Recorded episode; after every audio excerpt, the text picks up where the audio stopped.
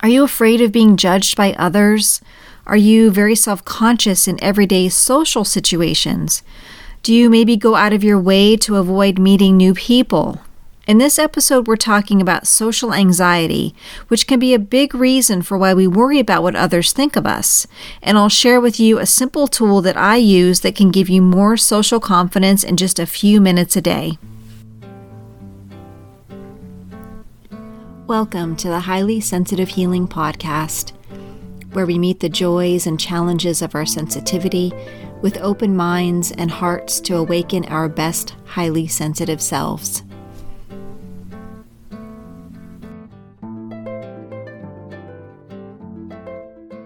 Welcome, my highly sensitive friends. It's Tanya, and today we're talking about social anxiety. This is a huge topic, so it's a lot to cover, but it's something that I've struggled with since my childhood, and many of my highly sensitive students do as well. The National Institute of Mental Health defines social anxiety disorder as a marked and persistent fear of one or more social or performance situations in which the person is exposed to unfamiliar people or to possible scrutiny by others.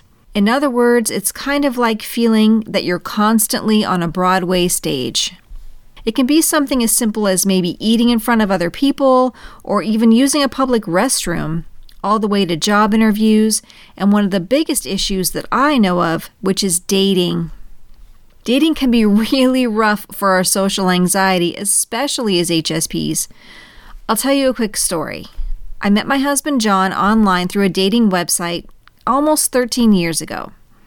We spoke on the phone a couple of times before we met in person, and over the phone, my anxiety it wasn't too bad. I could at least have an intelligent conversation and even let some of my sense of humor kind of shine through. But when we met in person, all that went out the window and my anxiety went into hyperdrive. I liked him so much, and intelligently in my mind, I had lots of questions and I was excited to get to know him. But physically, I could hardly get any words out. It was like I was stuck behind one of those thick plexiglass walls, shouting, but no one could hear me on the other side. Our first date, we spent maybe 10 plus hours together, so it was a pretty long date. And he's not an HSP and doesn't suffer from anxiety, but he is quiet and a bit shy, so neither one of us hardly spoke at all on that first date.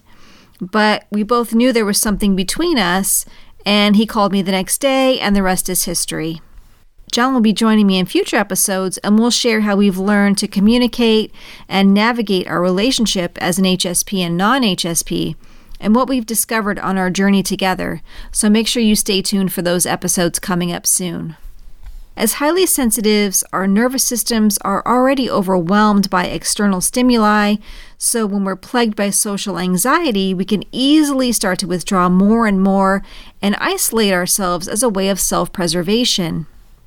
Negative thoughts like, I'm going to say something stupid, or no one wants to talk to me anyway, or physical symptoms like shaking, racing heartbeat, and even sweating can cause us to avoid and escape social situations at all costs.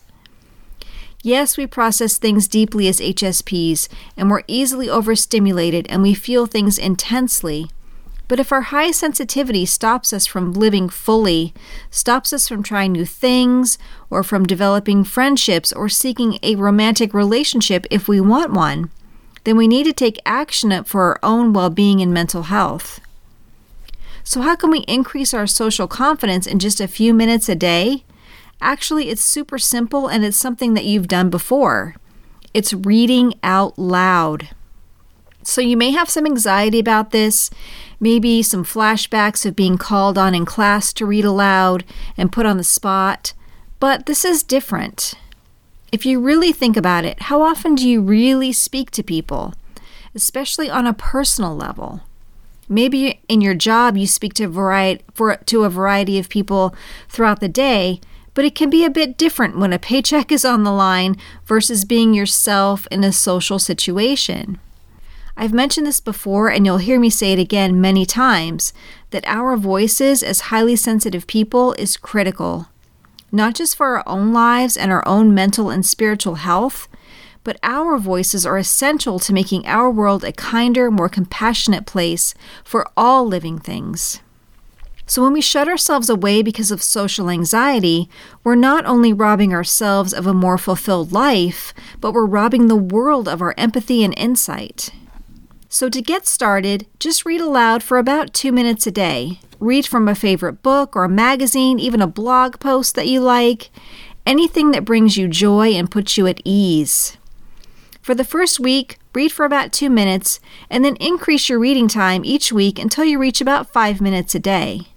And if you really want to take your confidence to the next level, use your phone to record yourself on video, and then just delete it later if you're concerned about someone else seeing it. So you'll start with two minutes a day and work up to five minutes. Read from something that brings you joy. Take a couple of deep belly breaths before you begin and take your time and pronounce each word carefully and slowly. Don't rush through it. Pause between the sentences and just notice and be mindful of your breath while you're reading. Remember, this isn't about judging yourself, how you think you look on camera, or how you sound. Our self criticism is always more harsh than how others see us. Just concentrate on being a witness to the process and treat yourself with the same kindness and respect that you would have for someone else. When we make it a practice to read out loud, we vastly improve our communication skills.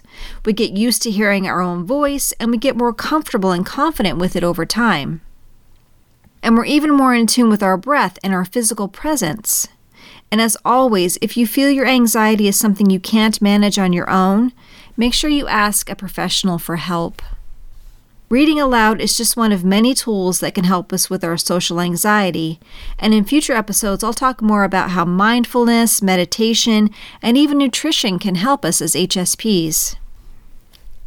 If you enjoy the Highly Sensitive Healing podcast, please leave a rating and review and share it with friends. And be sure you subscribe so you don't miss any of the good stuff. And I'll see you next time. Thank you so much for spending time with me here on the Highly Sensitive Healing Podcast. New episodes are released Wednesdays, and please feel free to reach out with any questions or comments. And never forget, we were given this highly sensitive life because we're strong enough to live it.